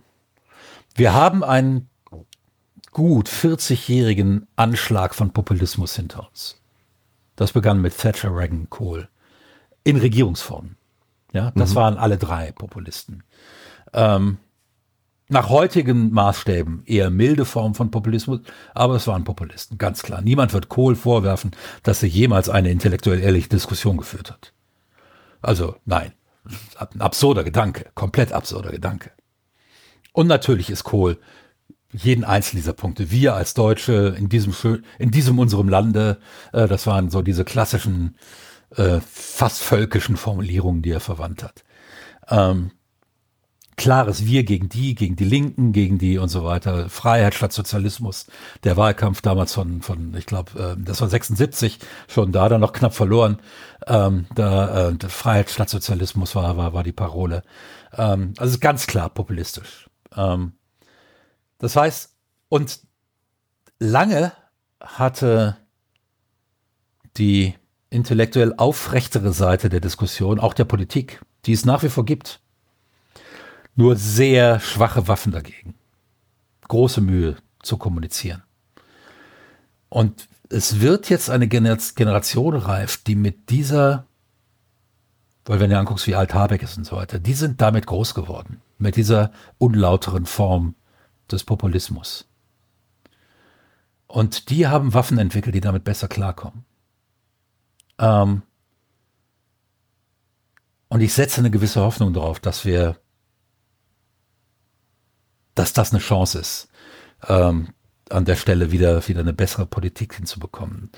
Ähm, wir haben das Glück, dass wir ein Wahlsystem haben, das repräsentativ ist. Das heißt, es wird geguckt, wie viel Prozent hat, hat jede Partei und dann werden so viele Leute verhältnismäßig, ein Verhältniswahlrecht, Recht, äh, werden dann in die Parlamente geschickt, anders als in England und in den U S A, wo das First Through the Gate ist. Das heißt, wenn da sieben Leute antreten und einer hat mit achtzehn Prozent die Mehrheit, dann kommt der in den Bundestag. äh, ins, ins Parlament, und da wird hinterher kein Abgleich mehr gemacht von wegen, wie sieht das denn aus? Ja, eine Partei hat achtzehn Prozent, die andere siebzehn. Das hat sich aber so verteilt, dass die mit achtzehn Prozent tatsächlich überall ihren Mann vorne hat. Dann hat die neunzig Prozent der Sitze ähm, und kann letzten Endes alles mit dem Land machen. Ähm, mit verheerenden Folgen. Mit, mit verheerenden Folgen. Immer wieder. Wie wir jetzt bei Boris Johnson gesehen haben, der in einem Verhältniswahlrecht, ähm, in, in einer, äh, wäre der nie Kanzler geworden. Der wäre nie Primi- Premierminister geworden. Wir haben vielleicht in Deutschland die etwas langweiligeren Politiker, aber manchmal bin ich ziemlich froh, dass wir die haben. Ja, ja, d'accord. Ähm, und äh, weil, wie es uns in den letzten hundert Jahren mit nicht so langweiligen Politikern ergangen ist, ähm, das, äh, da reicht ein Blick in die Geschichtsbücher. Ähm, man kann ihm ja vieles vorwerfen, aber langweilig war er nicht. Ähm, gut. Du meinst der äh, gescheiterte... Der österreichische Gefreite, genau. Ja, ja. Genau. Aber ähm, gut. Jedenfalls wichtig ist beim Populismus sind eben genau diese, diese Merkmale, die man, die man äh, sich da zu merken hat und äh, die man übrigens tatsächlich auch in der Wikipedia, na, Wikipedia nachschlagen kann. Da ist das alles sehr schön nochmal zusammengefasst. Ähm, und ein guter Kommunikator ist noch kein guter Populist ähm, oder ist oft überhaupt kein Populist. Gute Populisten sind eigentlich immer leider auch gute Kommunikatoren. Das heißt, wir... Ähm, sind hier auch wieder, dass ein guter Kommunikator, das ist erstmal was Wertfreies. Ich kann Kommunikation für ganz verheerende Dinge nutzen und für sehr gute Dinge nutzen. Und ähm, ich kann sie zur Aufklärung nutzen und zur, ähm, Desinformation. Zur kompletten Desinformation. Und ähm, Populismus ist immer Desinformation, ist immer Vergewaltigung der Demokratie, weil es immer eine, das Ziel hat, eine Mehrheit zu schaffen, die dann Minderheiten unterdrückt oder eventuell sogar eine Minderheit zu schaffen, die aber, weil sie lautstark ist, schafft, Mehrheiten zu unterdrücken, wie wir es gerade in den U S A sehen. Ähm, wo, wo das genau die, die ähm, Politik der, der Republikaner ist. Ähm, auch durch das Zuschneiden von, von Wahlkreisen, durch einen ähm, Supreme Court, den man nur als rechtsextrem, als, dir, als, als klerikalfaschistisch bezeichnen kann. Ja? Fällt dir aus der jüngsten Vergangenheit so etwas ein wie, wie den antipopulistischsten Satz eines deutschen Politikers, den du jemals gehört hast? Ich habe gerade einen speziellen Satz im, im Kopf und wollte dich da fragen, ob der nee. das genaue Gegenteil von Populismus nee, ist. Weil ich auch äh, Sätze gar nicht so sehr danach bewerte, sondern ich bewerte eigentlich, wenn ein Politiker was sagt danach, ob das Schwachsinn ist oder nicht. Aber gut. Ist richtig, aber Merkels, wir schaffen das. Ist das nicht der absolut antipopulistischste Satz gewesen, nee, den man vielleicht in den zu letzten dem Zeit, Jahren zu dem Zeitpunkt, ja, populistisch war er nicht. Ja, weil er, weil er eben diese Form der Abgrenzung äh, eben aufheben wollte. Aber er war populär lange. Und er ist auch in weiten Teilen der Bevölkerung heute noch populär.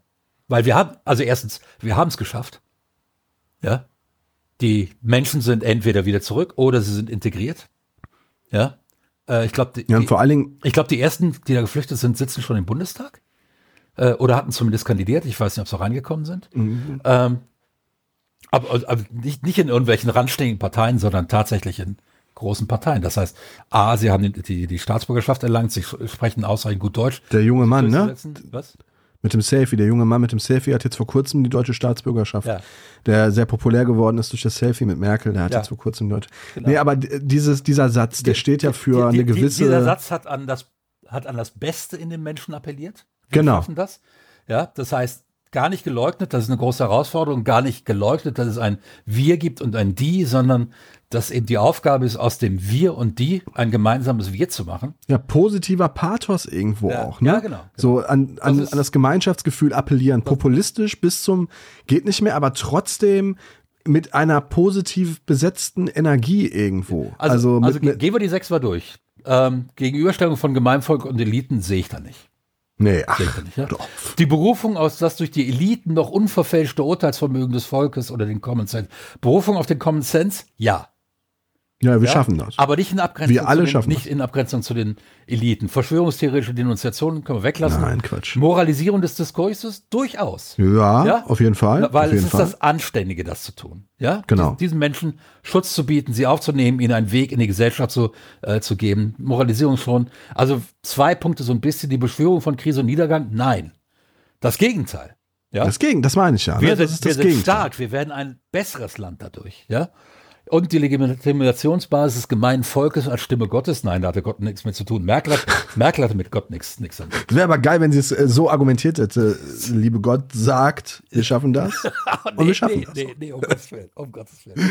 Nee, also nee, du weißt, was ich meine. Ja, ne? Ja. Weil diese sechs Punkte sind ehrlich gesagt, die, da, da passt so viel drauf. Ne? Da passt auch die politische, die platteste polit, politische Parole und Wahlkampf wird mit, mit, ja, mittels ja aber, viel davon. Aber nur, wenn du einzelne Punkte rausnimmst äh, und sagst, wenn das erfüllt genau. ist, ist es so ein Populismus. Wenn, muss, aber nee, die nee, müssen alle sechs das, erfüllt es sein. Muss letzten Endes, also es muss eine Schnittmenge von mindestens mal vier bis fünf erfüllt sein. So, und ich finde halt eben, wir schaffen das, ist da, da, die Antithese dazu, ja, so ein bisschen. Absolut, absolut. Ja. Das ist auch, auch wo, äh, als Kennedy beispielsweise, sein berühmter Satz, ähm, wo, äh, wo er sagte, frage dich nicht, was dieses Land für dich tun kann, frage dich, was du für dieses Land tun kannst. Mhm. Ja, natürlich ist das irgendwo Common Sense, weil wer ist denn dieses Land? Und damit man jetzt nicht nur Amerika, sondern auch Deutschland. Dieses ja. Land, das sind wir alle. Ja, das heißt, das, was ich für dieses Land tue, das erst kann das Land mir auch mal wieder zurückgeben. Mhm. Ja, Vor, sonst kriegt das Land ja nichts hin. Das ist das, was wir in der Ukraine in den letzten Jahren begriffen haben. Wenn wir das Land immer nur ausplündern, wenn wir uns immer nur korrupti- äh, wenn wir immer nur Korruption hier haben, dann wird das nie was. Ja, wir müssen jetzt mal sagen, wir sind das Land. Ja, und wir machen dieses Land jetzt zu einem Erfolg. Das haben die zweitausendvierzehn nach dem Einmarsch in der Krim, haben die das, ging so ein Ruck durch dieses Land.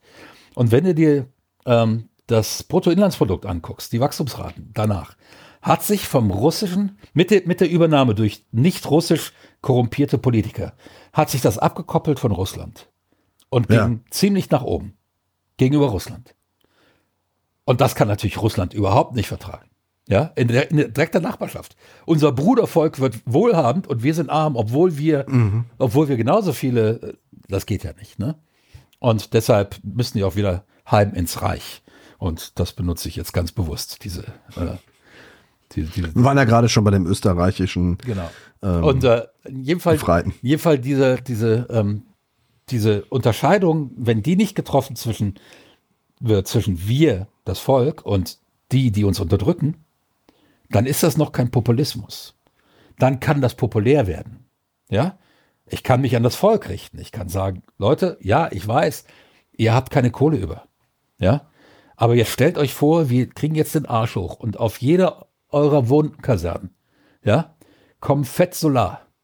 Ja? Und davon kriegt ihr demnächst euren Strom. Und der wird ein Drittel so, so teuer, wie er heute ist. Mhm. Ja? Durch und so weiter. Können wir dann das hinkriegen? Und wenn, und dann sagen die Leute, ja, mach das mal.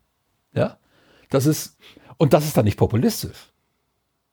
Ne? Du sagst, weil neben dem, dass es für euch erschwingbaren Strom gibt, haben wir nämlich nebenher auch noch fürs Klima was getan, weil kein C O zwei mehr gemacht hat. Wir haben was für die Gerechtigkeit in der Welt getan, weil die Rohstoffmärkte nicht mehr ganz so bestimmt sind.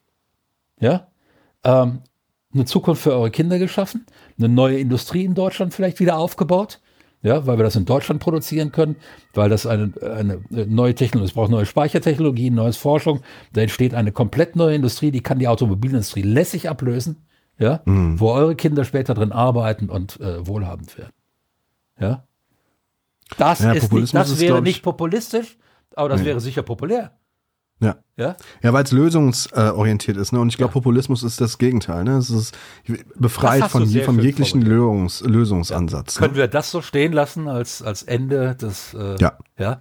Das heißt, Populismus ist eben genauso lösungsorientiert wie die Vergewaltigung als Problemlösung für dein äh, Incel-Sexualleben äh, lösungsorientiert ist.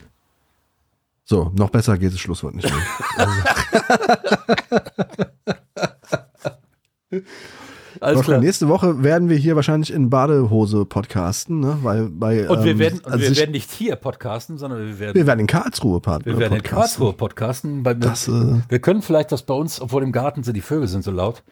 Ähm, wir müssen dann sehen, was, die Vögeln da so laut? Oder? Die Vögel sind so laut. So. Und, die, und ich glaube, um die Jahreszeit vögeln die Vögel gar nicht mehr so viel, weil jetzt können die nicht auch noch eine Brut ansetzen, das wird zu spät. ähm, aber ähm, ja, machen wir, wie das von der Hitze ist wahrscheinlich, sitzen, haben wir dann unsere Füße in Eiskübeln. Irgendwie. Oh, schön. Und äh, das, das müssen wir sehen. Also vielleicht werden wir auch umbauen, werden in den Keller gehen. Ähm, da ist dann doch erheblich, weil ich bin hier oben unterm Dach, das wird bei fünfunddreißig Grad, wird das Hast du schon mal einen Hobbit da ge- gehabt, der vorbeigeguckt hat, um, um einen Ring irgendwo bei dir reinzuwerfen, wenn es so heiß war? Und leider war? Nicht, weil dann würde ich den nämlich dazu nutzen, aus diesem, auf diesem Planeten einige Dinge zu ändern. Liebe Freundinnen und Freunde, in der nächsten Folge äh, darf ich mir ein Thema aussuchen, eine steile These, und da wird es um ähm, Intelligenz gehen und ob wir sie vielleicht in, irgendwann in Zukunft um Kybernetik gehen, um Intelligenz und wa- warum ich der Meinung bin, dass wir Intelligenz neu denken müssen, weil wir äh, alle mittlerweile Besitzer eines Smartphones sind, aber nicht so wirklich, wirklich wissen, wie wir damit umzugehen haben. Es war heute eine sehr schöne Folge. Ähm, wir haben, wie ich finde, einen wunderbaren Wiedereinstieg gefunden nach dreiwöchiger Pause.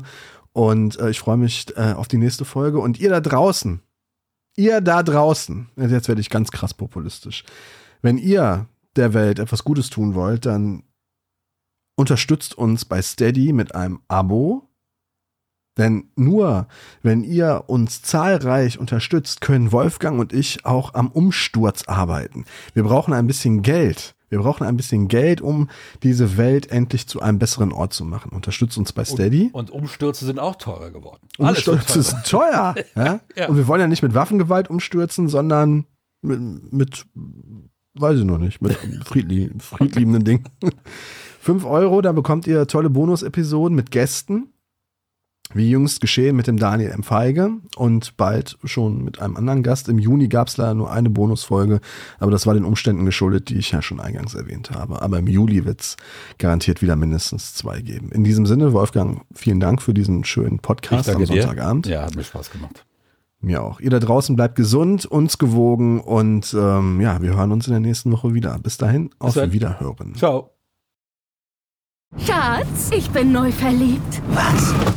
Drüben. Das ist er. Aber das ist ein Auto. Ja, eben. Mit ihm habe ich alles richtig gemacht. Wunschauto einfach kaufen, verkaufen oder leasen. Bei Autoscout vierundzwanzig. Alles richtig gemacht.